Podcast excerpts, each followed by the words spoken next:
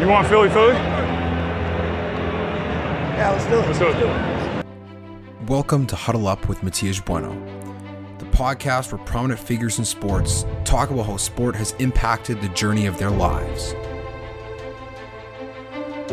Philly special. Ready?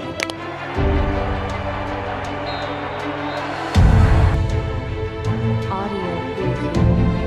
Welcome, everybody, to Huddle Up with Matias Bueno, episode 21. Today's guest is senior writer and reporter of the Winnipeg Blue Bombers and Valor Football Club. Please welcome Ed Tait. Ed, thanks so much for being on today's episode. It's a great pleasure to have you here on the show today. I appreciate you inviting me on. Thanks a lot, man. So, Ed, you have a resume that maybe doesn't need an introduction, but let's go through it for for all intents and purposes. Having wrote for the Winnipeg Sun for many years, spent a year in Saskatoon, and then wrote for the Free Press, and now with our hometown Winnipeg Blue Bombers and Valor. What is of all the places you've been in your career? What has been, I guess, the most enjoyable few years within a certain within a certain role? Is it is it tough to to nail one down, or has it just been all great? Yeah, I would I would lean on the latter. It's it's been all great because they've all been different experiences, right? When I was uh, first started out, it was just great to have a job in, the industry, and so those are my first years at the Sun, and it was um, spectacular. I got to do a lot of different things. Got you know your first beat and your first road trip and all those things, and then uh, I got the chance to go to Saskatoon to be a columnist for a year um, and that was a lot of fun to try a different market and and to kind of cut your teeth in that aspect of writing and then almost a year after i had left the sun called me back and said would you come back to be a columnist? So that was fun. Then uh, the free press was um, i guess uh, jesus like a 17 year run so that was a lot of fun. Got to do a lot of different things with them.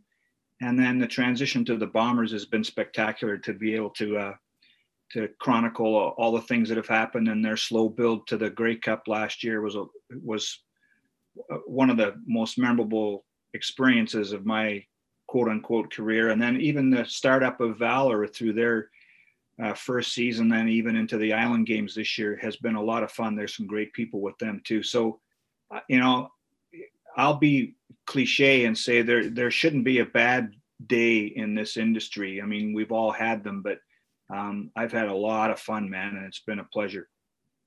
So let's specifically focus on the the role that you've had with the Winnipeg Blue Bombers and kind of tying it into the earlier parts of your career. So you've been in the in the role as the senior writer reporter for the Winnipeg Football Club since 2016. So at the beginning of Winnipeg's apex towards the Grey Cup, so when they really started building. But you've been in the industry since just before the Bombers won their previous Grey Cup.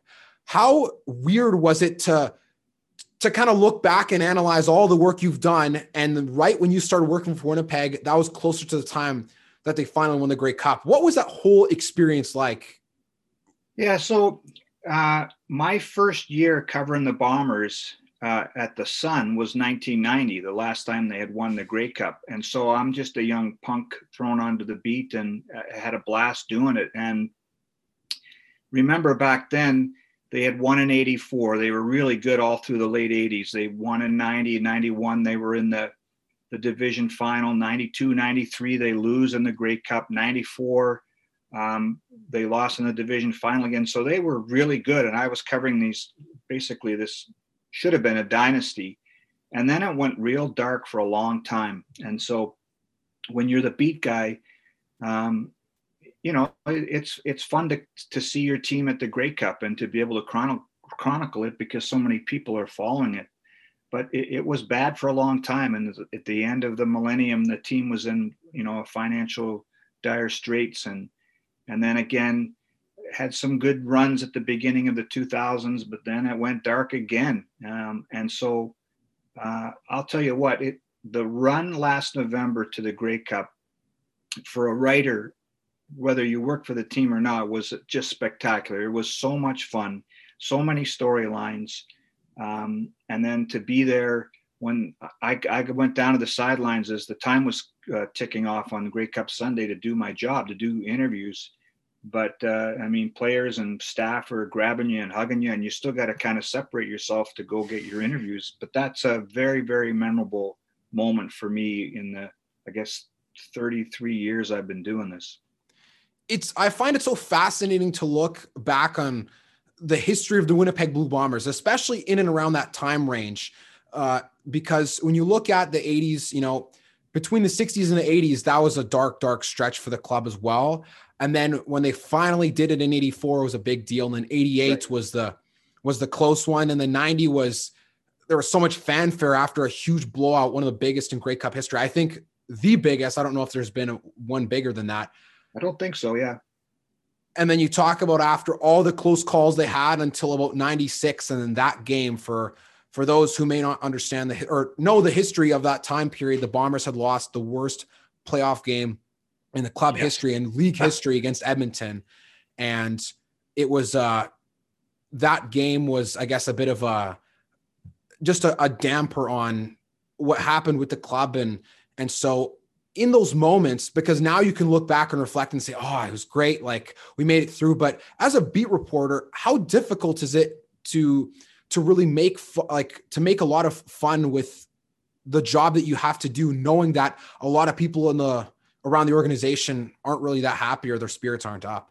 That's a good point. You know, um, that 68 7 game you mentioned, which was the worst playoff loss in CFL history. That was Cal Murphy's last game, so it was really the end of an era.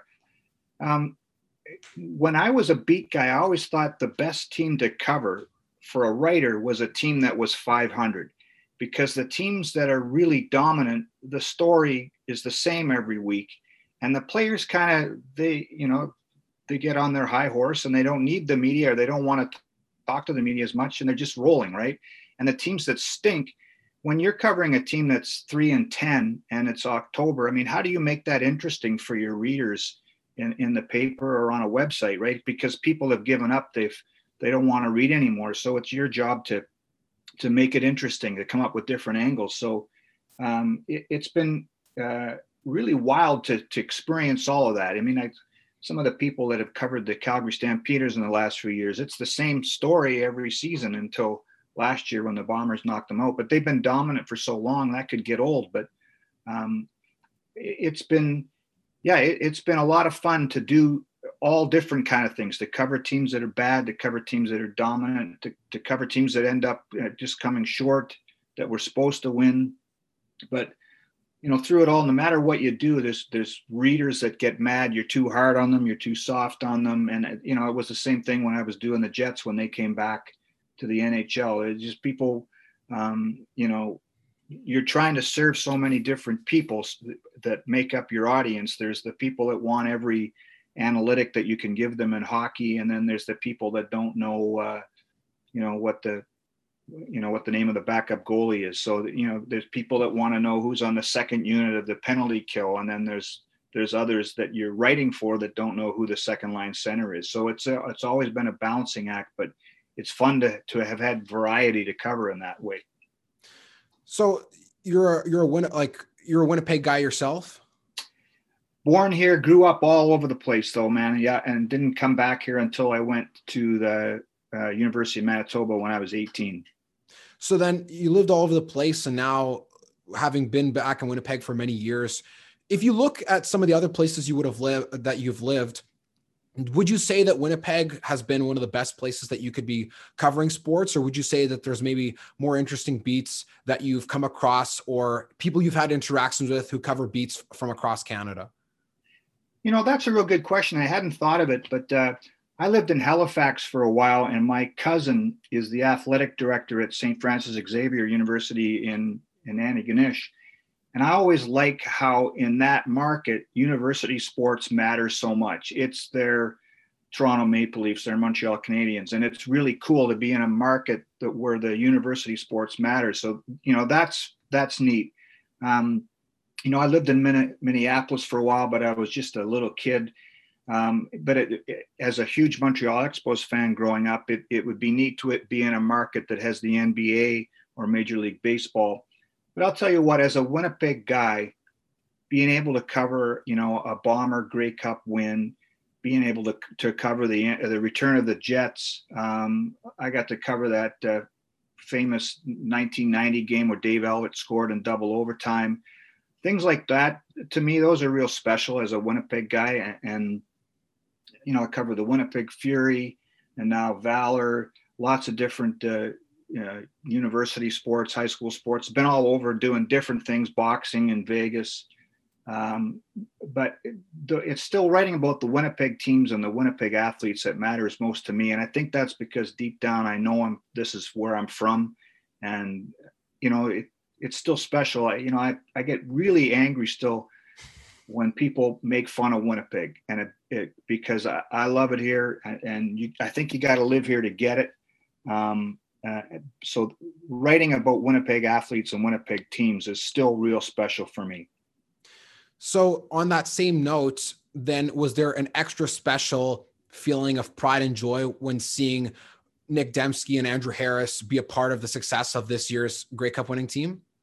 Absolutely. I mean, that's what makes that this whole story so um, intriguing, right? Because uh, over the years, there's been always been you know at least one or two Winnipeg guys on the Bomber roster. You know, when I first started, Chris Walby was the star, and you know he's an icon as we all know. And then, uh, you know, Wade Miller was on the team when I uh, when he first broke in. I was covering the team, um, and there's been various levels of Winnipeg guys. But you know, for the Grey Cup to happen, and for that many, for Nick Demski and Andrew Harris, Jeff Gray didn't dress but played an important role you know, Brady Oliveira was hurt, but he's on the team. Thomas Miles, you know, there's a real strong Winnipeg element on that team that played major contributions in winning it. And to be able to to talk to those guys, uh, I, remember watching the Grey Cup and having the TSN feed in my ears as I was watching and writing, so I didn't miss anything. And Oak Park High School got a lot of love on that broadcast on the TSN. And I went down to talk to Nick Demski in the as all the confetti's falling. And I mentioned to him, hey, the Oak Park got a lot of love on the broadcast, and he's just he's loving it. But one of his buddies had come out of the crowd, and I think that guy had started drinking on Saturday because uh, he's yelling Oak Park, Oak Park. But it was just a cool moment. Again, it, it comes back to writing about Winnipeg athletes in, in a big moment. And Nick Demski had a great playoff run, as did Andrew Harris. So, I mean, th- this question may have been something that you've reflected on before, but going back to Winnipeg's 2019 Grey Cup run, after they the acquisition for Collaros was made, did you think in your wildest dreams that them being led to the Grey Cup by him was anything in the realm of possibility? No, look, let's be honest. I, I, guess it was an outside chance, right? Because and it did happen. So but when they made the trade, like like everybody else, you're thinking, well, is he even healthy? Right? He hadn't played since the first game. Um, Chris Streveler had been banged up uh, before uh, Zach Collaros got his first start. So it it just felt like an insurance policy move, didn't it? I mean, I don't think anybody predicted that it would unfold as it did. Um, but I even talked to Zach Collaros last week for a project I'm working on, and um, I don't think he expected it either. But it, it's funny how, um, with almost every day that he was in the building, um, there's something about him, and I think it's why the team hits their wagon to him that people started to kind of gravitate to him and think, oh, this guy still got it. He still got. Uh, he still knows what he's doing, and um, we saw that build in front of our very eyes, right? I mean, that playoff run is as memorable as you'll ever get in the CFL. And especially with a lot of analogies I remember people making between this team and then the team that won in 90 with all the quarterbacks that went down. It, it almost seems as if, in a way, history does kind of repeat itself, but sometimes it doesn't. Because I remember analyzing before the playoff run had happened all the years and the rankings of the teams that have won the Grey Cup and said, no bomber team who's ever played in the west finished who if they finished out of second had ever went to the Grey Cup. When they'd finished yeah. third in the west they'd never done it. So i was like right. there's no way that they'll do it now. But since you were able to witness a lot of that those prior years and those teams did you start to see some analogies and, and kind of make those comparisons in your head as as they started to pick up steam? Yeah a little bit matias because uh, there are some comparisons. You make a good point about that 1990 team because uh, the 90 quarterback was Tom Burgess, and they didn't trade for him until Canada Day. At the time, that was near the end of training camp. So that was a real good team that needed a quarterback, and they went out and made a trade to get him. So the Bombers are a real good team that needed a quarterback at the time. They make a trade to go out and get the guy that's, in a way, was the, the missing piece. Um, that that team remember was nine and two for a while, and and then Matt Nichols got hurt. So it was a good football team. Uh, the wheels had come off; it had lost its way a little bit. Um, and then Chris Streveler was playing hurt, so they just didn't want to be one hit away from Sean McGuire as much as I think they have a lot of faith in him as a quarterback going forward. Uh, and and again, it, it, felt like a move that was made as an insurance policy. Well, we better have a guy just in case. And then again, the story that unfolded after that was pretty amazing. And it, um, I talked to Nick Taylor today, actually, from the secondary. Some other things that happened during the year, too, that in hindsight, you forget about how important they were. Uh, that one side of the secondary that had played so well in the in the playoffs was Nick Taylor and Mercy Maston, mm-hmm. and two guys who were on the CFL scrap heap and were picked up in August. Nobody else wanted them, and they end up starting in the Grey Cup and play really well. Uh, those are the kind of things that maybe have to come together for a storybook finish. But uh, again, it's what made uh, last November so compelling to me. And I remember when watching the West semifinal uh, downstairs in my house, and and you know, like the interception and you know and then the second interception and just starting to think like wait like i don't remember these guys being on the team for that long like where do they come from and then you're starting to have to backtrack and look up who right where they came from and and i really think seeing that when I saw that game, because the, the game that Collaros played in Winnipeg where they won on the game winning field goal, people were saying it was luck, it was luck, whatever. It doesn't mean anything. And on my radio show at the time, I predicted, and you can go ask my co-host who said, no, I think this this means something. The Bombers will take this and run with it. Because of all the years that I'd been following Winnipeg very closely since about 2009 or 2010, in the latter half of the decade, it always seemed that the Bombers were the team that started strong and finished weak or would finish flat. And it was just, it seemed to be the same tale over and over. The 2016, they were so close. And then the indecision mm-hmm. between 61 yards versus third right. and four. And then 2017 being down and then having to play catch up and then the incomplete pass on third down that basically sealed their their time management and then 2018 the west final that just seemed to get away from them and then when we were in the same position i was thinking is there like is this team really going to do this? And I think, especially from that perspective, the Montreal game to me was just almost seemed like a backbreaker. I was in the Bison's locker room with all the coaches. And as soon as they threw the touchdown pass, I said, When's this team going to get a break? Right. And it, it seemed impossible at that point. I was like, they're destined for failure. Because after the Argos game and then this, it just seemed lost. So when you covered that game as a beat reporter, the Argos game where they blew a huge lead, and especially the Montreal game, when with Chris Streveler, you thought that they could do it. What was the sentiment around the locker room, and what were your personal thoughts on where you thought the dire- or on where the direction of the team was headed after a, a devastating loss? Yeah, I know where you're going with this because those two losses that you mentioned against Toronto and Montreal, those were the two biggest blown leads in franchise history. They still rank now one and two. So you you know over the over the years you start to think, man, is this franchise cursed or what's going on here? I mean, I've seen field goals attempts hit the uprights. I've you know quarterbacks get hurt, like Matt Nichols. You mentioned uh, 2017. He, he was was coming off that injury pretty banged up. 2018 he was banged up and still played. Um, but when they won that game in Calgary, and Winnipeg gets slapped around in Calgary all the time, right? It's been going back since I first started covering the team. Even then, some of those really good teams would go into Calgary and lose. I don't know why it was, but they just did. And so it's it really was. I wrote at the time it was like slaying a dragon for this team, and it really was because you got Bo Levi Mitchell who hardly ever loses a game. There's just a swagger about him, and they intercepted him three times.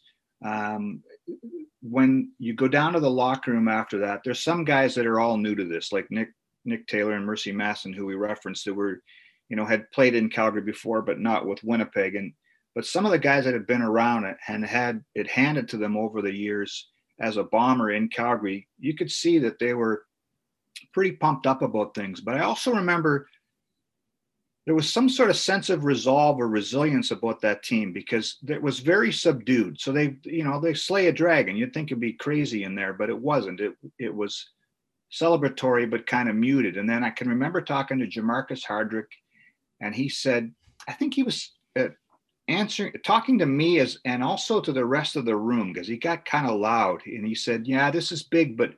And then this, is when he got loud. He said, "We didn't come here to win one playoff game. This is just the start. If anybody's satisfied with just winning the West semifinal, then I, I don't want to line up with you on next Sunday."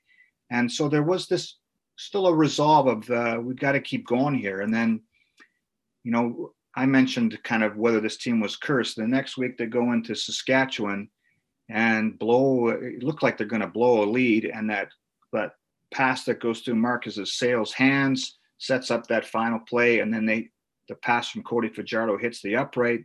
Maybe finally the, the curse has been reversed, so to speak.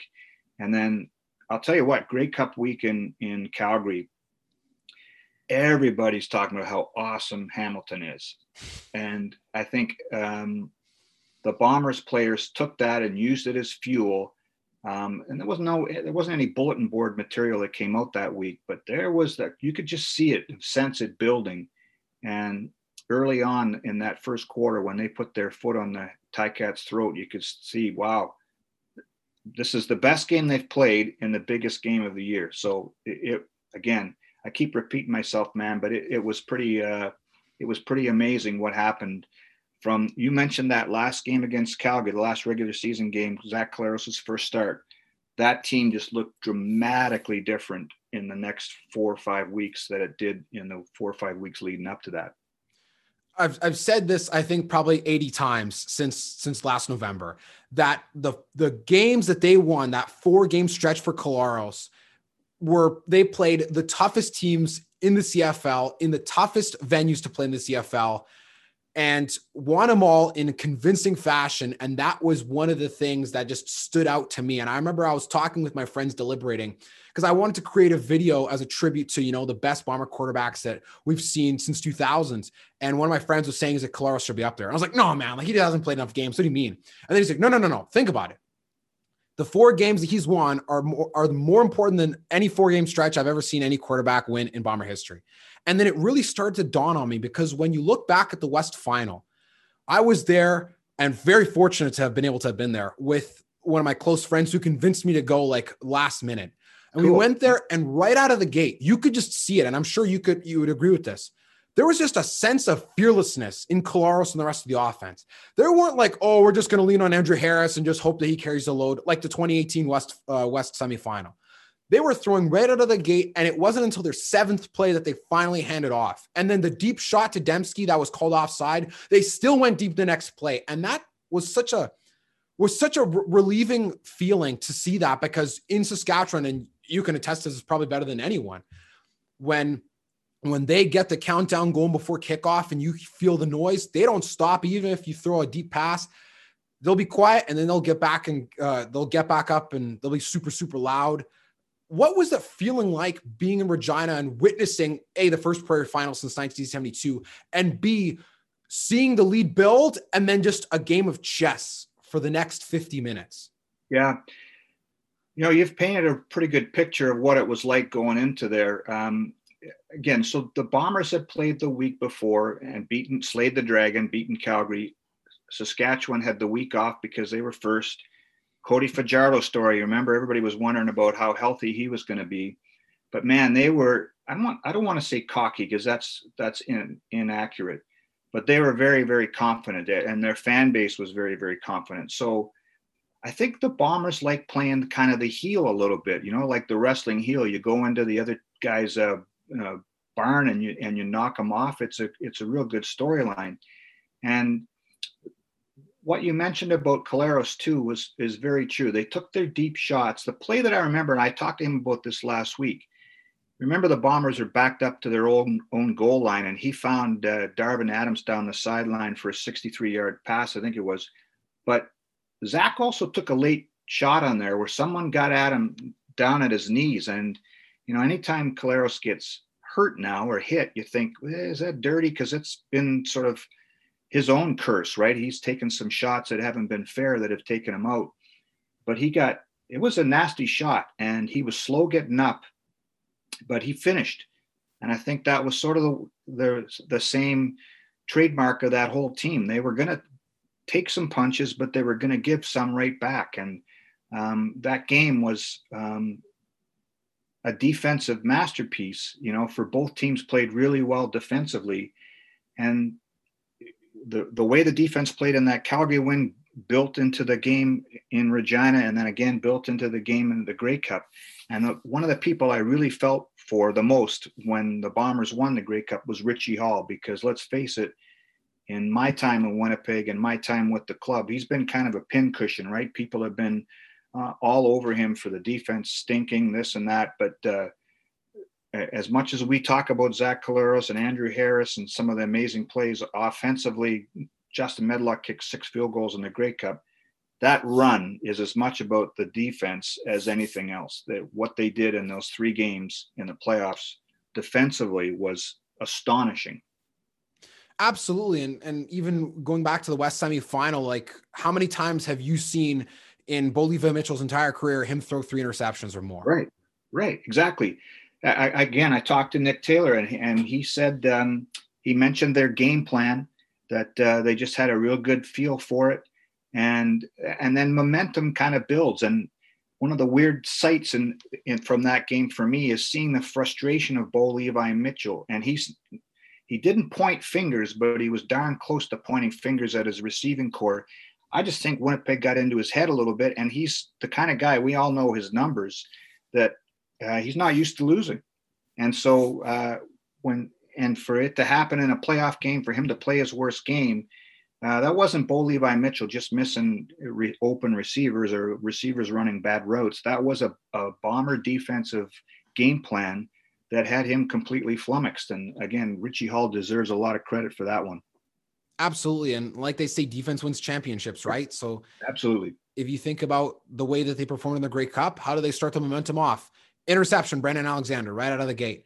And then how do they keep going? Right. They they punched it in and then and then uh, you know, Willie Jefferson, the strip sack, like because he was called back on the first one and the second right. one he goes and right. and then he finally got it. Cause that's the I think people will maybe start to forget about that. It'll fade, I think, as time goes on, because people will just remember the, you know, the Adam Bighill's got it like as soon like right. Chris Cuthbert said, and he picks it up and and then to me, I think the one moment that I'm not going to say made me know that they were going to win because it was super early on, but I have nightmares still to this day of watching as a grade 10 student in 2011 the Bombers playing the Lions and seeing Andrew Harris run for 15 yards down the right hash and seeing him punch it in was just such a it was it was such a like I felt stabbed in the sternum as a bomber fan because he was the hero for the Lions against his native town and yeah. then once he did the exact same run, the exact same direction against Hamilton, that's when I knew that it was like LeBron coming back to Cleveland and win the finals. Like, okay, now it is it has come full circle and now it is acceptable. You know, this is like the completion of of the the circle of life. And and so many moments that people are going to remember Chris Streveler's pass through the uprights, but it was all the defense that got them into that position, right? The Bombers kicked six field goals. If Hamilton picked up offensive momentum, like it would have been a game. If it wasn't for you know Mike Jones on Mike Jones breaking up the pass, if he caught that, you're down at the mm-hmm. two, you punched it in, you're down 10 points. So yes. the way the defense stepped up big time is a, is a great point that you bring up about Richie Hall not getting the credit he deserves after the many years that people have used him as a as a scapegoat. Yeah, you know, one of the things that years from now, like you said, we'll look back at that game and the Bombers just dominated. It's so old school, but they dominated the line of scrimmage because they were able to do whatever they wanted offensively by pounding it. Uh, they kept Collaros upright. You know, they did all the trickery stuff with the Paula Police using Streveler as a receiver. And he threw a, you know, the touchdown pass to Andrew that you mentioned. But it was basically pretty. The Bombers' O line calls it bully ball because you get in the trenches up front and you just push people around, and that's what they did on offense and that performance by the defense, but the front seven in particular, you mentioned uh, Bighill and Kyrie Wilson, uh, in a kind of an underrated role, had a ph- phenomenal game in the Grey Cup. But Jackson Jeffcoat and Willie Jefferson, those guys up front, Drake Nevis had a sack.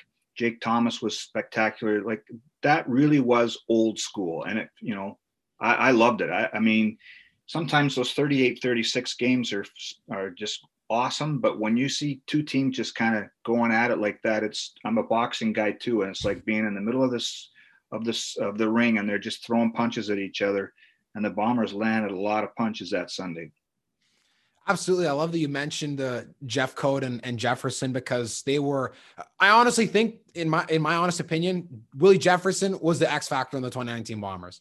Chris Streveler was for the offense, but you look at the 2018 team, 2019, there's something about Willie Jefferson that's just so infectious about his his charisma, his dominance, his style of play. It's so deeply rooted in the culture of a team when he arrives that you know when he gets going the defense almost seems unstoppable because with you know when he was on the riders him and charleston hughes like they just seemed impossible to stop now mind you, it didn't cover for the rest of the team, but I think that he was almost not, I'm not going to say the key piece that pushed him over the edge, but he was the person that put them in position to just gently fall over the edge. And then Chris Streveler playing in the dual in the two-headed monster role that he had as the backup and as the as the kind of gadget guy was the perfect combo, I think, to really seal it all together. Yeah, you know, it's interesting you say that because we rewind to free agency when it first started before Willie signed in Winnipeg. And at the time, remember, the Bombers, their number one target was receivers. And so they had looked at Bryan Burnham. They had looked, they thought they were going to get um, Derel Walker for a while there. And, and um, they looked at Greg Ellingson. And when they struck out on all these guys, I'm thinking, oh, here we go. Like it's a it's a major need. They're going to have to find somebody from the U.S. college scouting system or their scouts from the states that maybe someone that's been to the NFL to step in. And all of a sudden, it, it's almost like their uh, their goal changed or their their target changed because they said, well, maybe we should try to get Willie Jefferson, and um, it happened real quick. I can tell you that. Um, and when they got him, you think, okay, this. I mean, he's the best defensive lineman in the league, I think. And Charleston Hughes would argue that, but uh, and when he came, you're right, he was a difference maker. He was an X factor on that defense because we saw it, it, at the beginning of the year. It took him a couple games to get used to the defense, but he started making plays in that Ottawa game in particular. Uh, that was the how about this the, that smoke Winnipeg or come on down to Winnipeg, you know, yeah. line. And then from there, he just it was rare where he wasn't making an impact. He had a couple games where he didn't have a stat, which is was unusual, but I think he made everybody around him better. And it's a different Willie Jefferson. When I had a chance to talk to him a few times down the stretch last year, especially when we had a big long sit down before he won the, the most outstanding defensive player award. And he talked about how he had matured because, you know, he had some troubles in college. And I think that was uh, affected his get maybe getting an NFL look at the time but he's you know a, a, husband and a father now and i think he really matured and he's just having fun out there and it shows and it, you're right the, the right word to use is infectious and uh, his personality rubs off on the rest of them and on that day man the the way he played and the way jackson jeffcoat was coming from the other side they were unstoppable and i don't think honestly like it's it's comparable that defensive performance to the likes of the 90 team that had mm-hmm. i think i think it was Greg Battle, I think he had three interceptions or two interceptions or something crazy for those who are, are not have are not old enough to have witnessed the 1990 dominant performance by the defense in the Grey Cup against the Eskimos. This the storyline was it was like, oh, Tracy Ham, you know, you got to contain him, and they're concerned about how he's going to perform. And it almost seemed like Tracy Ham was a non-factor because of how well that legendary, and I can't even stress legendary defense played, especially the front seven. It almost seems like they're they're one and the same but a bit different because those 80s yeah. teams were built around defense you know you're you're back on uh, hammering away on that analogy comparing the 90 team in a lot of ways to this 2019 team it's very true that 90 Grey Cup um, the bombers were 12 and 6 that year but had and had given up way fewer points than anybody else. But they are also the lowest scoring offense in the cfl that season. So and everybody loves offense right? And Edmonton had Tracy Ham, as you mentioned, and they could score like crazy. And So there are a lot of people picking Edmonton to win that game, and yet uh, Greg Battle, Tyrone Jones, James West. That you look at that defense now, and look at how many guys are in the Bomber Hall of Fame or the Canadian Football Hall of Fame. It's astonishing. You know, you have Rod Hill and Less Browne on the corners, but again, the comparisons to how that team won and how this 2019 team won are really remarkable because again, make a trade for a quarterback, backbone is defense, kind of an underdog, even though you you know you put up some good numbers into the into the championship game, and then you kick the snot out of your opponent. It's the same thing that happened last November as happened in 1990. It really is a cool comparison.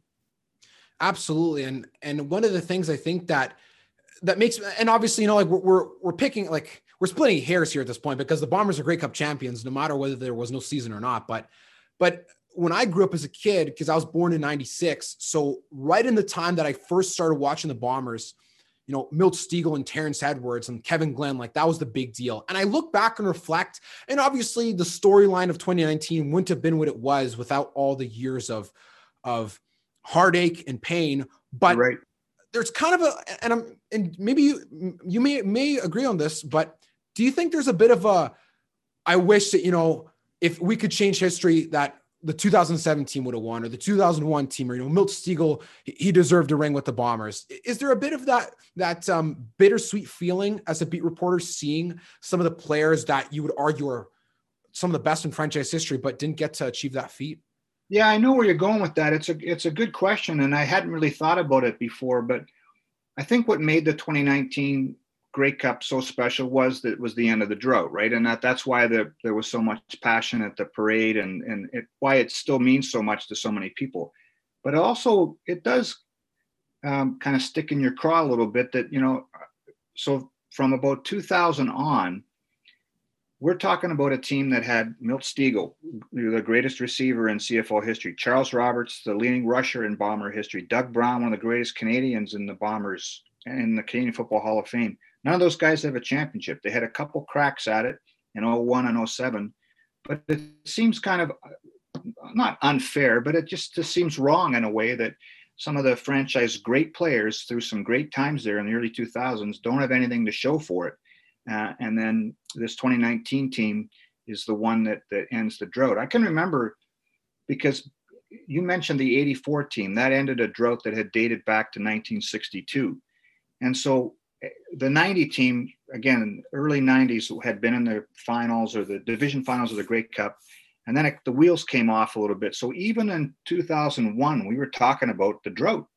At the time, it was only 10, 11 years. And then it just kept growing and growing and growing. And every year after that, every season, every training camp started with a reference to the drought. And so it would have been pretty cool to see a Milt Stegall win a Grey Cup or a Charles Roberts or Doug Brown or all those guys that were part of those teams. Um, but it's just that's that's not how it works out sometimes, right? That's why we love sports because uh, the predicted storyline doesn't always turn out. And look, let's face it, we we go back to what we are just talking about and that 2019 team when the playoffs started with Winnipeg. There wasn't anybody really that was picking Winnipeg to win the Grey Cup as a third place club, as you said. Yeah, and and to, to go back to you mentioning the some of those players like Roberts and Stegall and Doug Brown in particular on the episode I had on my show with Brett McNeil, he talked about right. you know him being the veteran at the end of his career and Doug Brown being the rookie getting a sack on the very first play for the Bombers defense against the Stamps, and then the rest of the game didn't get one. And he's like, and he and Brett was talking about was like in 2011 you know, the, t- the person I felt the most for was Doug Brown because that was the last year he played. And you could see the look on his face, right? This was the third mm-hmm. Grey Cup. He was a rookie, and then in the middle, and then a veteran, and it still didn't happen. And it's just it's so unfortunate, but obviously that's that's the way that the storylines build, right? And I'm sure for Hamilton, you look at you know Danny McManus having been the last quarterback to lead them to the Grey Cup in 1999, and and then the next time that they win the Grey Cup, like they'll be having their story and they'll be having their their moment of of joy and relief because they've been through probably at this point more heartache than Winnipeg fans can now remember because they have the active the longest active drought. Right. You know, one of the hardest things as a beat guy is to go into the Grey Cup losing team's dressing room after the game. And that 01 team was 14 and 4. That's probably the, one of the best bomber teams I've ever seen. And they get upset by an 8 and 10 team. So you're in the dressing room and Troy Westwood's there and he had a, he struggled that day and you're talking to Milt and and you know some of the guys that have been around Brett McNeil and there's frustration. The 2007 team, you know, Kevin Glenn gets hurt. It's Ryan Dinwiddie gets thrown in. But you're trying. I don't. I don't think uh, after 07, I don't think Milt did interviews right after the game because he was so distraught. That 2011 team, I was actually covering hockey then, but was at the Grey Cup game and brought my family out. And uh, Doug Brown, I talked to Doug Brown the day before the game. The final walkthrough had happened at BC Place. I had my two boys with me; they were younger then, and just walked out to talk to him because I had covered Doug for ten years at this point, and uh, we were I don't want to say we were friends, but we got along real well. And you know, you could see he was he was pretty uh, keen on getting it done, and he knew this was going to be his last game, and so to go to, to you know to experience that defeat and know it's your last game and that you don't have a ring, man, can you imagine the heartache? Now, some of these guys have got the personal accolades afterwards, right? They get inducted into a Hall of Fame or, or, or that sort of thing. But it's just not the same, right? When you play team sports, it's that moment when you're on the field and, and the confetti's coming down or you're slurping champagne out of the Grey Cup. That's what resonates more than anything. And so I, I I kind of feel for those guys that got robbed of that experience.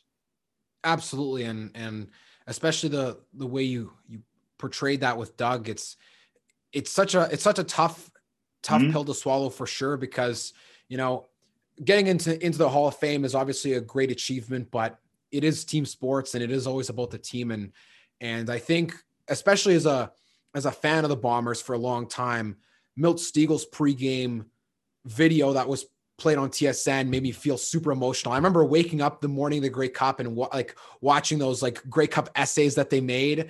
and like just there was tears coming out of my eyes, but I wasn't I wasn't saying anything. I was just my face was like stone cold, and because I knew what the team had been through, and there was just something that felt different. But especially when I heard heard it from Milt, it was just so hard because you know, as Bomber fans may or I guess may not want to remember the the look on his face when the camera was trying to zoom in on him on the bench mm-hmm. when when uh, Kerry Joseph was taking a knee with less than 40 seconds left.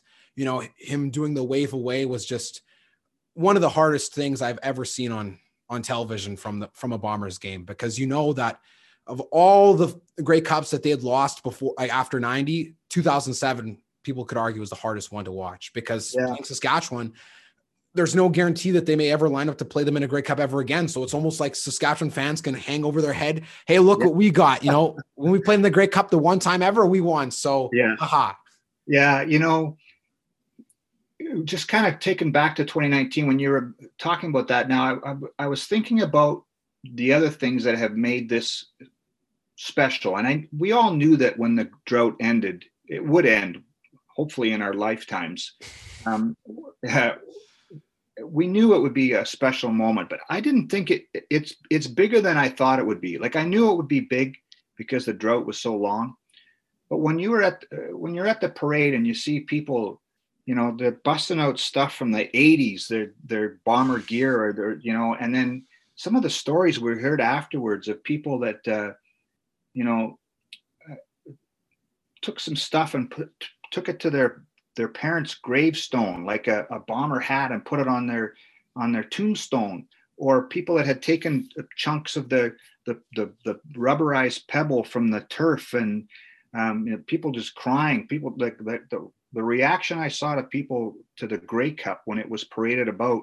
We went to Brandon in January to a Wheat Kings game and brought the the Grey Cup, and people were just like, it, it's a it's funny how it is this inanimate object that people want to be around it and it's got this magical power.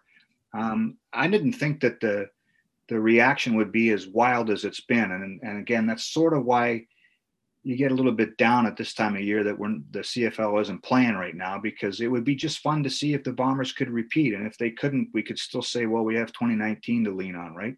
Of course and i think that's you know leading into my next point it, it is really a bummer that we don't have CFL football this year, obviously for unfortunate reasons. But I mean, the um, I know it, if you're a, a are you a, a Major League Baseball fan?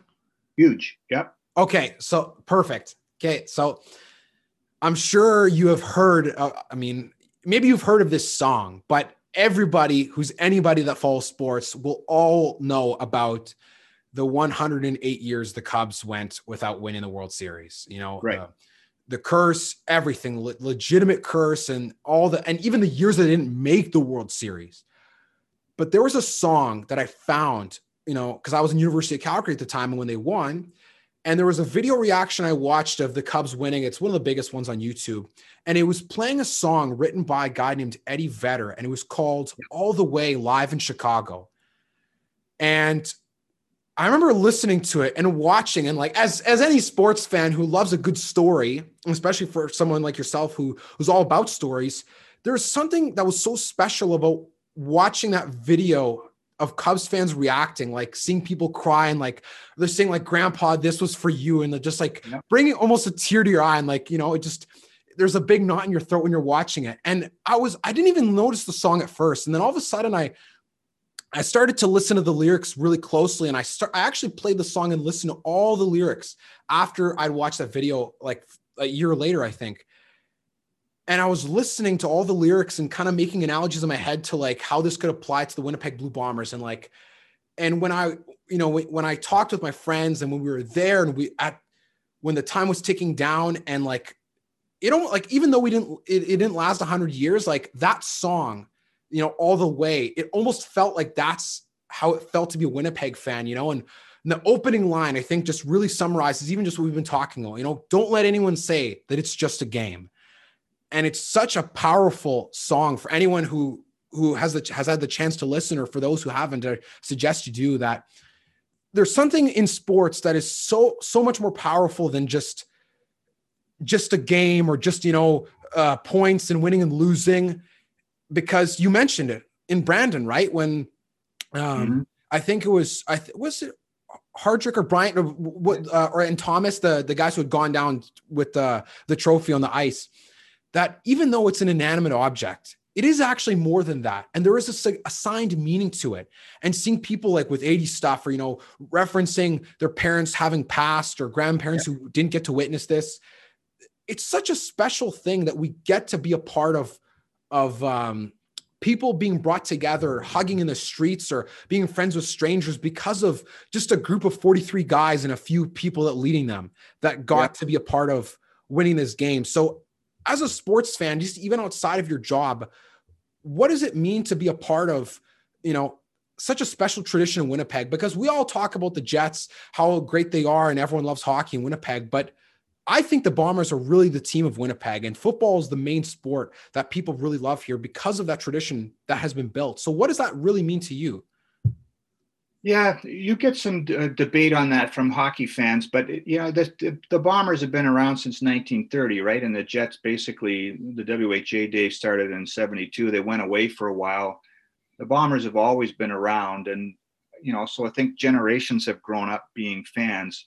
What I found interesting about the the playoff run and then winning again is that a lot of people they get frustrated with the franchise, right? You're a fan, and so when the team stinks, you kind of ask, "Screw those guys! I'm not going to follow them anymore," right? And and but when teams get good again, and I'm sure the Cubs fans were the same. It's like, wow, this is our club. Yeah, I'm a Cubs fan again, right? And so you've got your diehards, you've got your bandwagon jumpers, but that's again the beauty of sports. And you mentioned the Eddie Vedder song. I think we're all softies for this kind of stuff in a way, right? Like I. I'm the kind of guy that I still I watch Rocky or I watch Rudy, and there's still scenes where I bawl my eyes out. I don't know why. I've seen the movie a thousand times, but I will. Um, um, and I think that's what I, I feel a, a bit robbed this year with not having games, not having the Bombers, and even the, the Jets playing their playoffs in a bubble. It's just not the same, right? That's why we're fans. You want to be there whether you're at the bar with your buddies, you know, watching the game on TV, or if you're live and in person or in somebody's rec room, it's our teams, right? It's we're from Winnipeg and we're cheering for our teams. I'm a huge Vikings fan, um, which has been real painful this year. But uh, when I watch the games, um, I'm still cheering. I'm still every down still matters to me, but it's not the same because it's it's the Minnesota Vikings. It's not it's not from my hometown, and I I think uh, if you've grown up being a fan of a team like so many of us have been, it's passed down to you from your parents or your older brothers or whatever. Um, when they win, it just got so much more meaning, and I, I think that's what you're referencing with the Eddie Vedder song and. Uh, and the Cubs. You, you could probably do the same thing with when the Red Sox broke their streak too, right?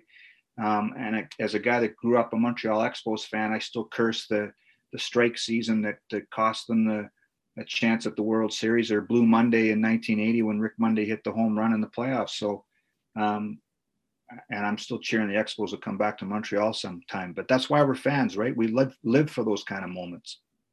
Absolutely, and and especially like the the analogies to Major League Baseball, even within you know how much it means for Canadians, and people talk about a few like last week the the five year anniversary, the bat flip, like they didn't even get to the World Series, like but that moment is like a Canadian heritage moment, right? Like those commercials that they have, like the yes. goose like swing by the Canadian heritage moments, like, and they talk about the bat flip, like just when he just and then looks, yes. you know, like you're like, oh my god, this is so exciting, and even like the Donaldson when he when he stole home and I think it was 20, 2016, 2016 mm-hmm. when he had that that run against the Rangers, like everyone's like going crazy. And I'm like, man, like I can only imagine what it would have been like watching the Blue Jays win the World Series, like Joe Carter's home run. Like people just must have been doing 720 backflips in in the in the Rogers Center because people were doing this when Joey Bautista hit a home run that that put them ahead in a series. Like it, that didn't win the World Series, but that's like Baseball. What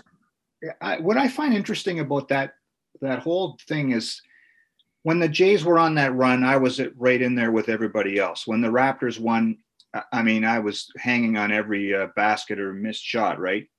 But I think we have to be careful that, and I hate when people in, in the media in my business do this when they start talking about the Blue Jays being Canada's team or you know the the Raptors being of seems I don't know. I, like yeah people for for the run were on the bandwagon and we're cheering about it but look um, there's Bombers fans there's Riders fans there's Jets fans Canadiens fans.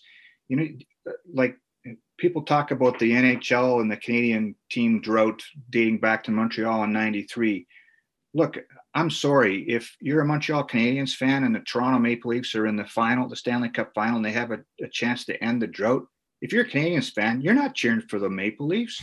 You're cheering for next year to hope that it's the Canadiens that end the drought. So this this idea that um, you know we're all Jays fans, the whole country's behind them. Sometimes I find that a bit over the top because uh, deep down uh, we cheer for the teams that we grew up cheering for, and and yeah, you can be a bandwagon jumper and and and and dive in on that and those are big moments. What, like you said, when the Jays won the World Series, when the Raptors won the NBA championship, those are big moments. But I think a lot of us go back to, well, I'm an Expos fan, or I'm a Minnesota Twins fan, or I'm a whatever. Um, yeah, I, I, that's, I, I just, I had to get that off my chest, I guess. Of course, yeah. Absolutely. Like, and honestly, like growing up, my whole family, we were all Raptors fans because you know, when my parents watch basketball and there's there was like, you know, Toronto and Vancouver, and when it's passed on to you, it it makes it kind of legit, even though we're not Torontonians. But you mm-hmm. mentioned mm-hmm. cheering, you know, cheering for the Expos growing up. Is it like how do you how do you handle like a situation like Montreal was in where they're no longer a team and where the speculation of their you know renaissance is the same as the speculation of the Quebec Nordiques, right? Always the hopeful and always the faithful, but I mean, you yeah. don't look at the Nationals and go, "Hooray!" Like they're doing well because that's that's not your team. Yeah. So I became an Expos fan as a kid because there, it was before the Blue Jays were around, right? Because mm. that was Canada's only team. And then uh, yeah, there's the heartbreak and them losing, and then '93 when they lost, when the the season got shut down. Uh, I'm clinging to the hope that there's this idea out there that they could have shared games with the Tampa Bay Rays um, and and some of the home games would be played in Montreal, some in Tampa, which is really weird to me.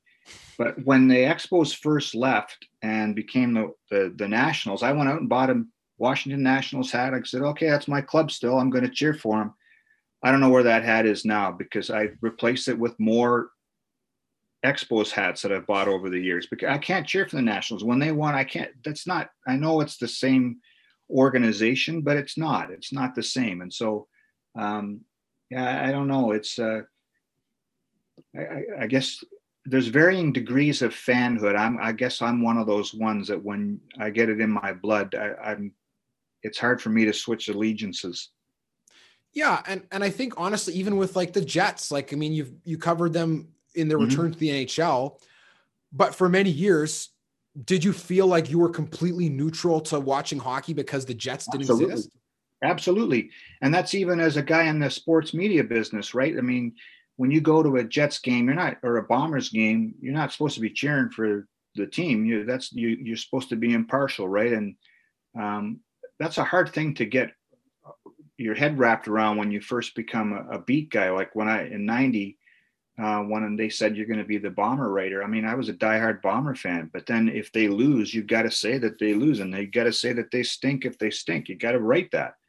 So that's a hard thing to get your head wrapped around. But what you're right when the when the Jets left and to to Arizona, you know, there was the Moose, and I, I watched hockey, but not with the same zeal that I used to. And I, part of it is because we were all mad, right? It was the business of hockey had uh, taken the Jets away from Winnipeg.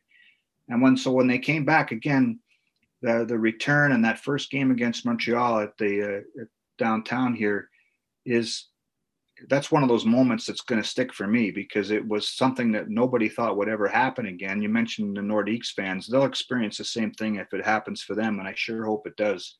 That when a team the team comes back, that first game, that first season is going to be unbelievable. And I, for the life of me, I think it's great that they've gone to Seattle, but I cannot believe that the NHL has not gone back to Quebec. Yeah, honestly, I've talked about them with my dad tons of times, and even like even within the scope of the CFL, like here, here's an idea. Do you think that the, the 10th team in the CFL will be better fit if they were in Quebec City in comparison to Atlantic, Canada? It's a great question. It's been brought up before many times, and it it would be a great market. I like the idea of Halifax just because it would be a you know the coast to coast thing, and I think the Maritimes would really embrace it. But um, the one conflict with going to Quebec City is that I, I don't think a, a lot of us really know how big Laval football is until you've been there, and Laval football rules, and so it's hard to imagine both coexisting right now because Laval football, well, it's basically like a pro team, right? They, mm-hmm. they, the way they're they're run, that that that program is almost like a, a sports franchise.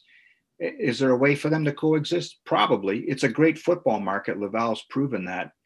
Maybe that's the 11th franchise. I would love to see them uh, get a, a team in, in, addition to Halifax having one too. And then maybe you could put another one out here in the West somewhere some people have talked about Saskatoon being a market. It's hard to imagine two teams in Saskatchewan, but um, you know, I guess I'm getting ahead of myself. You know, I work in this league now, and this league's got some problems it's got to figure out in its biggest markets before they really start to to look at expansion. Let's get Toronto and Montreal and Vancouver fixed too. Yeah, and I know that it's really hard in the CFL because as a diehard fan or even as a beat reporter, you look at some of the places in the CFL where it seems that there's a a bit of a lackluster fanfare around the teams and you're like hey man like this is this is a long-standing tradition like the toronto yeah. argonauts uh, the toronto argonauts are are no you know they're no doorknobs like they're a long-standing you know very tr- you know storied team within the city and have existed for many many many many years and it seems that you fi- you're off to find more people confused with nfl jerseys at argo games and away fans than you are to find people that really cheer for the Argos. And I know that uh, I had I was fortunate to have an interview with uh, with Jim Barker for right for, for another website that uh, that I do work for, and we're and they were talking about or what he was telling me was you know he's like when I was a part of the Argos when they won in '97, like that was back when it was cool to cheer for Toronto, right? Like, mm-hmm. and and it only only seems like it's uh you know fair weather. It's like the BC Lions. Like I think the Lions have a better fan base than the Argos, but when they're good, everyone's you know raving about the Lions. But then when they're not, it's like ah, whatever. Who cares about them? And I think that's one of the things that's a bit unfortunate about other CFL cities is that they become so encapsulated by NHL and obviously in Toronto by the Raptors and by the Blue Jays that sometimes people forget. Like, hey, the CFL, the Grey Cup's been around longer than all these leagues, and yeah, I think it's like it's sad. It I think the Argos are actually officially, and you could look this up, are the the oldest oldest professional sports franchise in North America. Um, but I could be wrong there, so don't hold it against me. But I've been, you know, I've been going to Toronto for Bomber games since 1990, and over the years, it the spikes of attendance have been very few where the attendance is up and where, where the interest is up. It's a shame because uh, as an older fan of this league, you know, you go back into the 70s and uh, when they played at uh, Exhibition Stadium, they were getting 30, 40,000 people to their games. And then it's just slowly eroded over time. And, you know, the Raptors are cool. And uh, the Toronto FC is cool. Um, the Blue Jays had their success. The Leafs are always going to rule. Um, you know, it, they've just fallen further and further down the pecking order. I trust some of the people that are there, like Pinball Clemons, to get it right again. But um, they just got to make it trendy and, and cool to be in the park again. I, I, they'll figure out a way. But uh, for someone like me that's been going there for, I guess, more or less 30 years, it, we've been having this discussion for three decades about why aren't people on board in Toronto? You know, it's a slow build, I guess, to get it back, but uh, they got some work to do. Yeah, and I know that having watched the the TSN feature that they did with with John Candy owning the Argos in '91 mm-hmm. and how special that was, and that was Grey Cup was played in Winnipeg when they won too. You know the the um the beer can being thrown on the field and uh, you know such an iconic moment. But I really wish that there was a bit more investment in the CFL league wide and especially with Canadian talent and players because I, I enjoy the CFL expanding their horizons to international uh, international borders. But when you look at U Sports, I think that having more players who are making a bigger impact in their local towns for CFL teams or within the country is better for the league than trying to expand too far to places where people don't even know about football. Because quite honestly, if they find out about the NFL, like it'll be way easier for them to be won over by that than the CFL mm-hmm. because we got such a special niche. So, how do you look at the way in which the CFL has developed Canadian talents regarding their U Sports connection? Yeah, there's. I'm one of those guys like you that wants to watch. We talked about Demski and Andrew Harris earlier. I like it when there's University of Manitoba guys on the Bombers, or I follow those guys when they're on other teams. You know, um, I think it's important that the Saskatchewan Roughriders have guys from the Regina Rams and Saskatoon or Saskatchewan Huskies that there's guys from Guelph on the Tiger Cats, that there's guys from York. I think it's important. to All the Quebec guys that playing for Montreal. I think they've got to grow that a little bit more. And you know, the the league now with the the season being shut down, I think has a chance to not recreate itself, but re to, to look at things again and and maybe see where they can win back some fans. And I've heard what you've said from a lot of people that let's instead of expanding our horizons and, and trying to grow the grow the game globally. Let's let's grow it here in Canada first and see what that can do. And um, now there's a lot of fans that don't think that way. That don't care whether the fan the the player that's catching the touchdown passes from Winnipeg or Canton, Mississippi, like Darvin Adams. They just they just want to see football. But I think for a lot of us, that's what makes it unique. This game is that uh, if I want to watch guys from anywhere, I'll watch the NFL. But if I want to watch guys from my hometown, then I'll watch the Bombers play. And I think we're seeing more and more Canadians starring down in the states. But I think that uh, you got to grow the game here in Canada, and, and then maybe that's the way to kind of get the the fan back. Is that you've got some of your buddies from the U of T are, are playing on, for the Argos at, on Sunday, and then maybe you're going to go to the game, and that's how you can grow it back.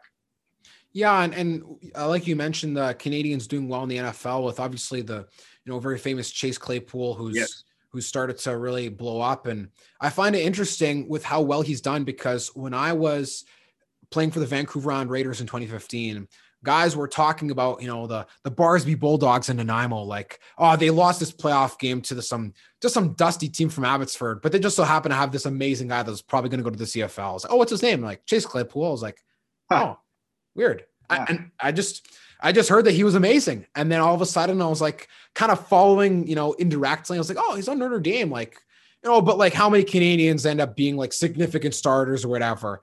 And then watching the first game that they played of the year, I was like, oh wow, like this He's can the real deal. Yeah, he's the real deal.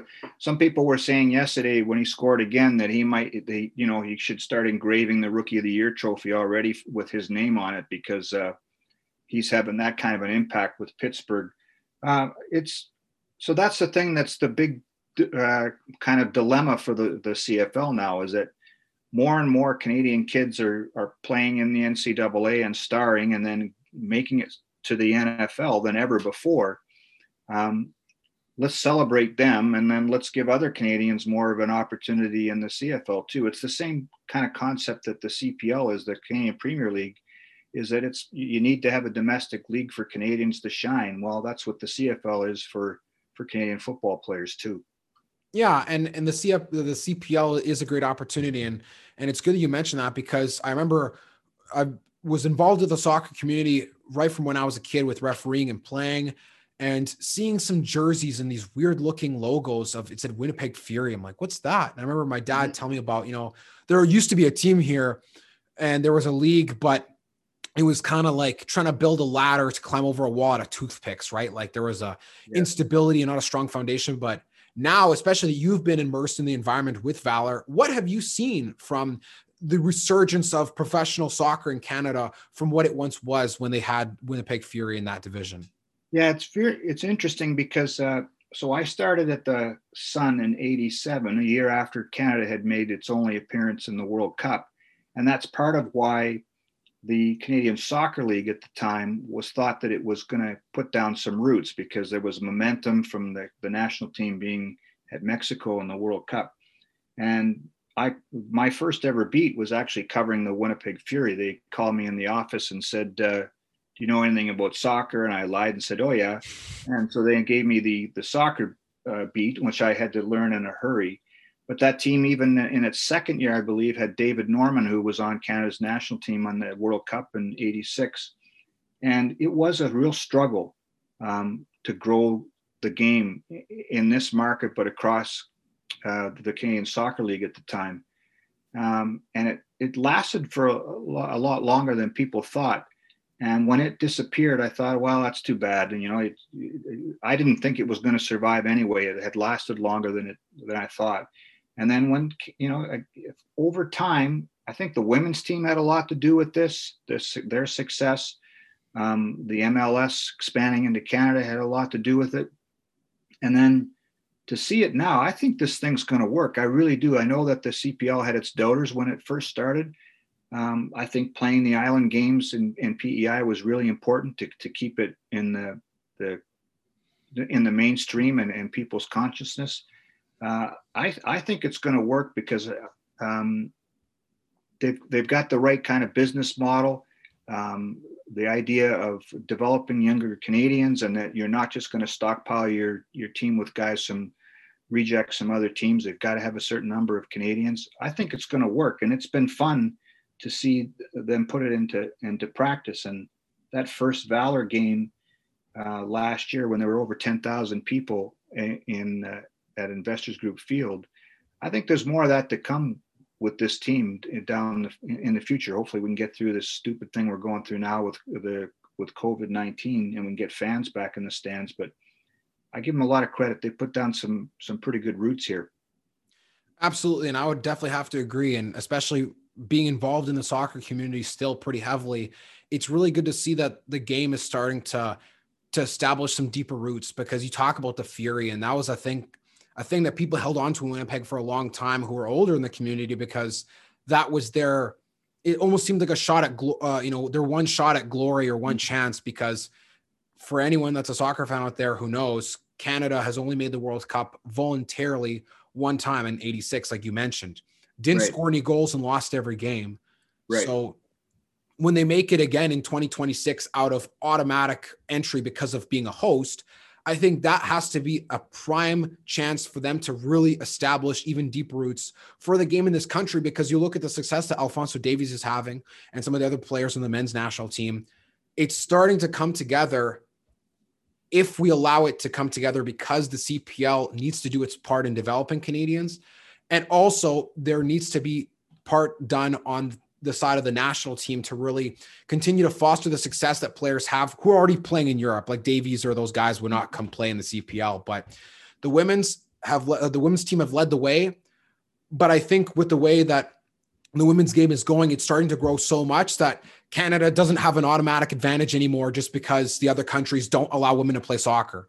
You know, before it was just Brazil, USA, China, and Canada, and Japan, and maybe a few, and Germany. And now, yeah. like, you know, they're Portugal's starting to get soccer, you know, bigger for women. Spain, Argentina, Sweden, England. Like this isn't just a you know a, a first world country thing anymore. That's mm-hmm. like mm-hmm. even secluded within that circle. So there needs to be a bit of a, a teamwork done. And so with the future of soccer and how you've watched, I guess from from faking your way into a position and now having followed soccer for a long time, do you really think that Canada will be able to have soccer surpass any other sports that are of importance in this country, or do you think it'll always take a, a third spot to like football and hockey? Um, probably not in my lifetime, but maybe in yours, I could see soccer surpass. Like, I don't think it's ever going to pass hockey, but it's. I think it's Uh, the popularity is going to surge. And you know, you you talk about the upcoming World Cup, the, the automatic berth. They, that 86 team you know, it was amazing that they made it there, that they had qualified. And I can still remember, I think they lost to France for nothing in that tournament.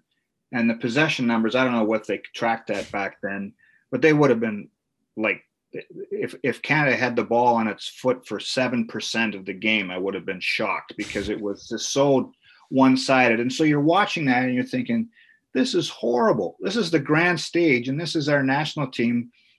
Like we we look don't look like we could beat, you know, um, USSR. Like yeah, the yeah, Liechtenstein you know, could beat anybody. Yeah, we couldn't beat anybody. So I think that's why when, when the next berth comes, you mentioned the you know um, Alfonso Davies and all these guys. Like our national team's going to be decent then, and I think that if they have a real good showing and, and fare well and don't lose four nothing to France and never have the ball, um, then I think that helps grow the game too, right? And so there's a again another opportunity and if the cpl by that time has put down even firmer roots then maybe the guy from this league can make it up to being on that team i you know that's maybe i am fast tracking things too much but maybe he's a reserve maybe he's on the you know gets an invite to the camp uh, i think that's only going to help grow the game grow the league and then grow the, the game too it's um, look it, it is you mentioned the women's team, which is an interesting analogy and how other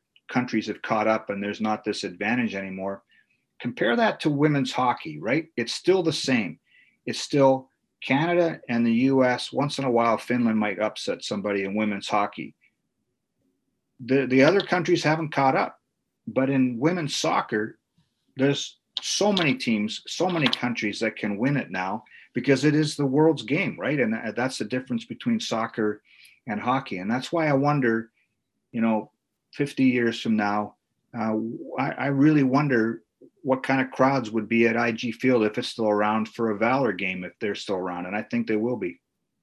Yeah, it is. It is interesting to note the hockey, uh, the gap that still exists in skill between other countries because Canada and the U.S. have such a huge advantage as to how important the game is to them, and obviously the U.S. just being a behemoth of sports and having the resources to just throw out hockey, even though it doesn't seem like people really care about it there as much as they do here. But I don't know. I I find that Canada. I don't think that you know our population size is an excuse for for the the way in which they're good at soccer. We're you know you look at a country like Iceland, what they did at the Euro and at the World Cup, like a country where literally every single person left over from all the jobs and all the demographics of people left are playing soccer. Those are the only ones that could and they made it to the Euro quarterfinals. Like even though they obviously got smoked by France, like they still scored two goals and they they made it look like a decent showing. And at the World Cup, you know, making it to a tie against Argentina, like for a country that small, that's half the population size, less than half the population size of Winnipeg. If a country like that's as small as Iceland can do that, there's no excuse for Canada. There's absolutely it's none. It's a great analogy, and it's it's true, and it's uh, I I love cheering for the underdogs. That's why I I I, uh, I have an Iceland T-shirt in my uh, of all my t-shirts because I I mean they're they're easy to cheer for, right? And it's it's a cool story. Um, I don't. You're right. The, I don't think the population matters sometimes it, because if that's the case, then China would win everything, right? Because it's Yeah. the biggest country on earth. So um, again, that's part of why we like sports for the stories like Iceland. And uh, I mean, wouldn't it be great if uh, when Canada gets the World Cup again, uh, our men's team could could pull off an upset? I mean, let's face it. If no matter who they, if they were to draw against somebody, it would be dancing in the streets, right? And that could mean so much for the for this country and the growth of the game. Yeah, absolutely. It's it is a great sport to watch, and I honestly think that you know watching the power that it has over people from other countries or countries that are smaller or the, where this is all they got, like we we are one and the same with you know how how we treat the CFL in Winnipeg and Saskatchewan versus how people treat soccer in Brazil, right? Like the magnitude of how much other people watch it doesn't have to matter. It just matters how we treat it domestically, right? Yeah, it's it still uh, amazes me. We we talk about the level of fandom that you know. You mentioned Rider and Bomber fans. I talked earlier about Canadians fans or Maple Leafs fans, and we're all passionate. But I don't think anybody can compare to some of the soccer fan bases because it's uh, win or lose, they're either celebrating or it they're you know suicidal. It's it's sad that it's that that it's that extreme, but that's that's the level of of, of fandom. You know, during the uh, the pandemic here, uh, I watched. I don't know if you've watched on Netflix that Sunderland Till I Die. If you have a chance, it's uh, it's a really good inside look at Sunderland and and them falling out of the Premier League and um, and and their their trials and tribulations. It's a real good inside look at a team, but you know that's a level of fandom that that is pretty special, and and that happens with every team in, in soccer, and that's what I think is really cool about it. And I think I see I, I see it growing to some degree with Valor. It's just going to take a long time to to grow it to that level, but man, it's fun. Absolutely. And I think that on the flip side of you mentioned Sunderland, Leeds United experienced, you know, this the the reverse of what Sunderland experienced. Leeds hadn't been in the Premier League since 0304 and then just made it this last season. And and I remember Right. watching a video on YouTube of them talking about how big it was. And you know, Leeds is not a not a nobody club. Like they're they have a lot of history too. Um, Right. and it's those moments like the Leicester winning for the first time in their existence and all this, all the like. And I think that's what makes soccer even better is because you're not even guaranteed to be guaranteed to be in the highest division anyways. And then you make it there and then you win it all against all the odds when the, literally there's no competitive balance. And if you're not the richest team, you're basically, you know, out of luck. Yeah. Wouldn't it be cool if we could take that concept and of the Champions League or something like that, and you could apply it to three down football, where the Bombers now have to to play somebody in the NFL or a, you know a team from Germany or Finland that plays three down football or American football, so to speak, has to play the Bombers in a qualifier to move on to the next round. I think that would be kind of cool. I don't know if that's ever going to happen, but uh, that might be one way to grow the game too. Absolutely. I'm off on a tangent there. Sorry.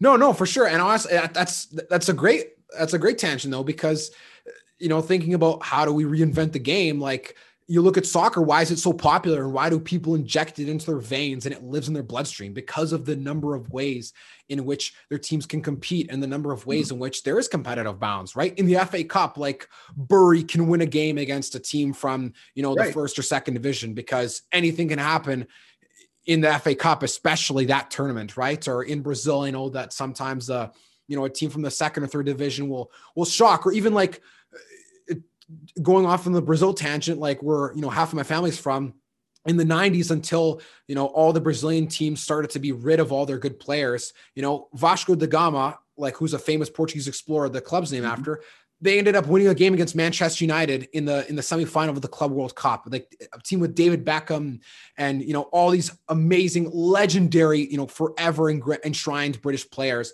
And a lot of people nowadays would be like, "Oh, teams from Brazil suck," but it's like, "Hey, man, like they can still, you know, Right.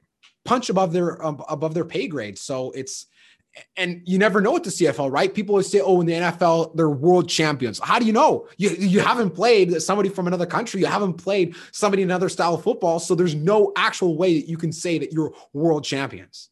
Yeah, it's the same idea with the World Baseball Classic, right? Because they always talk about how the Major League Baseball is the World Series or the World Champs. Well, what about the, the team from that won the Japanese League? Maybe they ought, ought to have a shot at you. And I don't know. I think it'd be really cool if we could extrapolate that to the the football level, the CFL American football level, and I would rather, um, as part of this process, if it meant that the Bombers kicked the crap out of a team from Finland and then lost to an NFL team, it would still be cool to to be part of that and and to see it, right?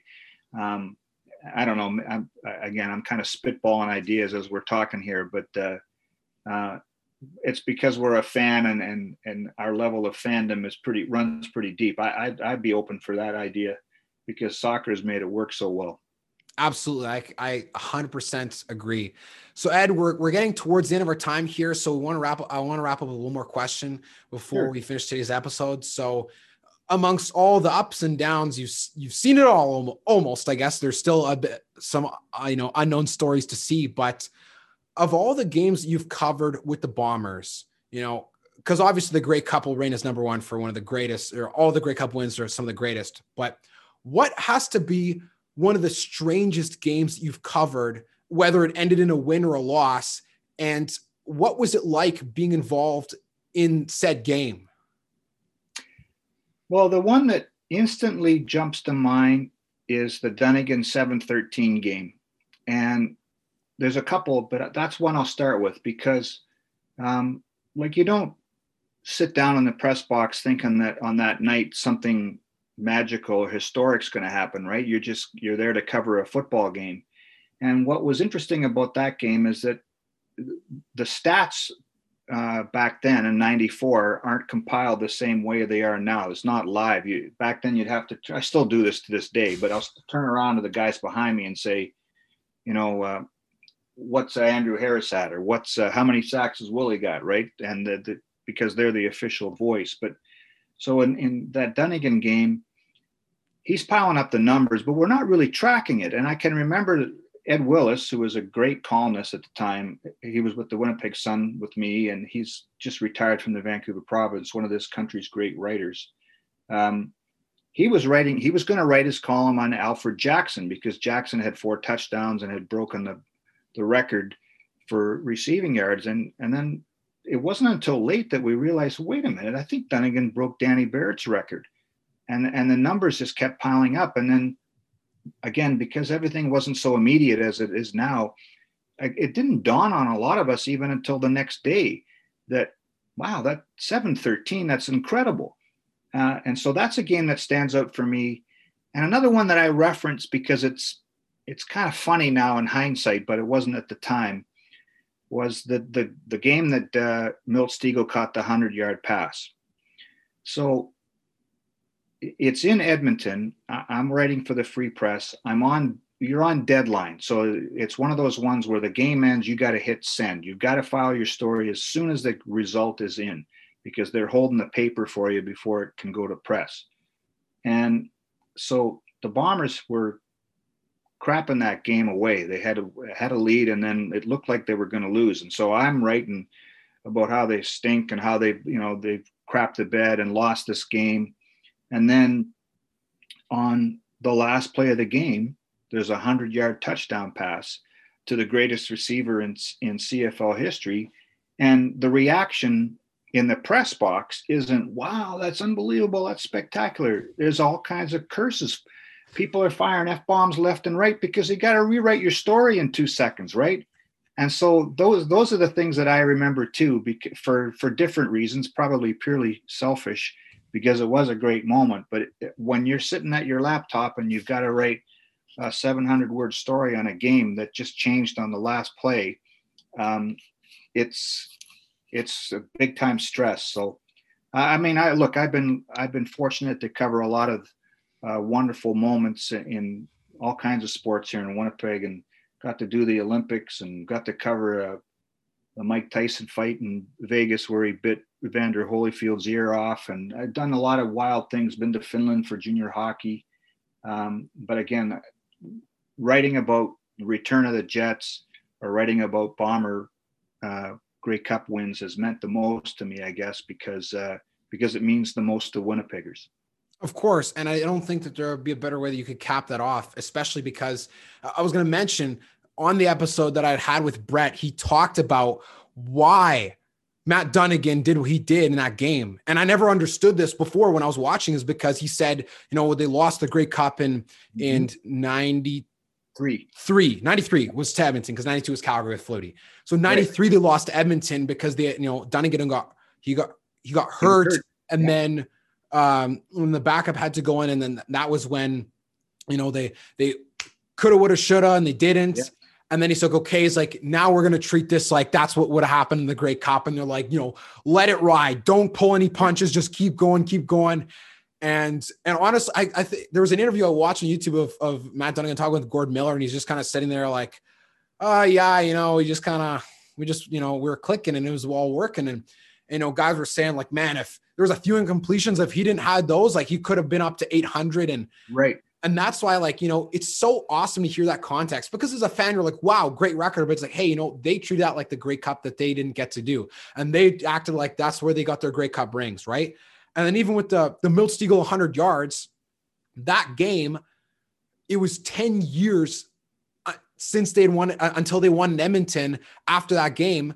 And the game that they did was Matt Nichols' first game as a starter that really initiated the next era when Drew Willy threw that last pick six, the last that Winnipeg ever saw of him. Things changed around Winnipeg. And that's why I remember listening to that game on CJOB when I was at work because it is now ingrained in my mind as the moment that started to build towards the 2019 Grey Cup. So even though I can only imagine, you know, in journalism school, they teach you, all right, you know, you got to be ready to hit send like 30 yeah. seconds after the game's done. And everyone's like jubilation in the field, and Doug Barry, like him doing the, like the, you know, yes. go, go, go, go, go. And then you're sitting there and you're like, oh my God, like what just happened? And everyone's like freaking out, not because they're happy, because they have to rewrite everything they just did. And that, and I find it interesting that I didn't, I honestly, I'm not going to be honest. I didn't know what kind of answer you were going to give with strange games. But when you said that, I was like, oh yeah, that makes tons of sense.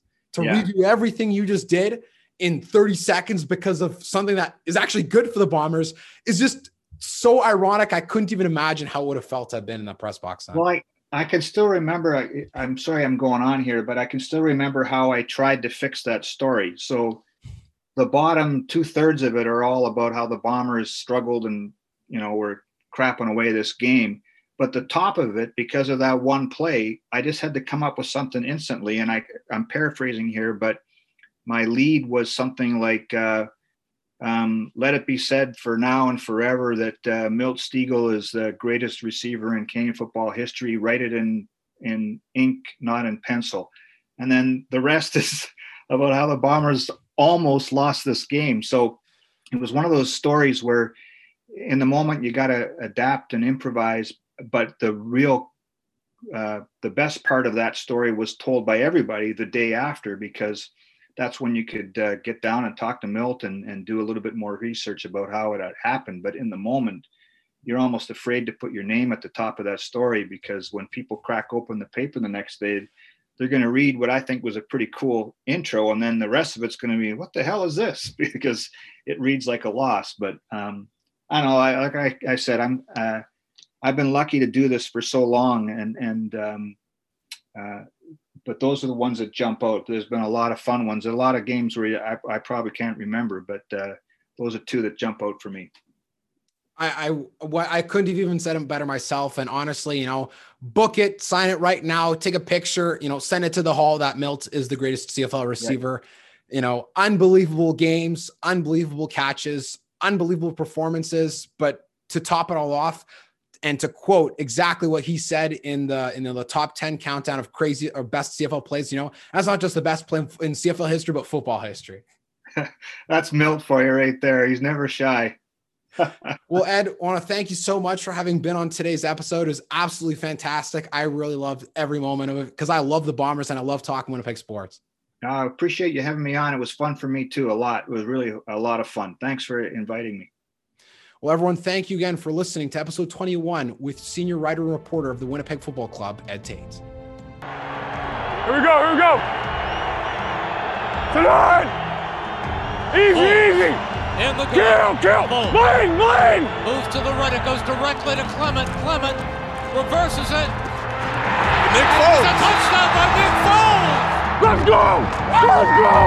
Woo! Everything today. Let's go, B-Dub. Catch him and throw him. Let's go. Hey everyone, thanks for tuning in to this week's episode of Huddle Up. Make sure to follow on social media at Huddle Up Podcast on Instagram and on YouTube at Huddle Up with Matias Bueno. Let's make sure to execute this week, and I'll see you next time.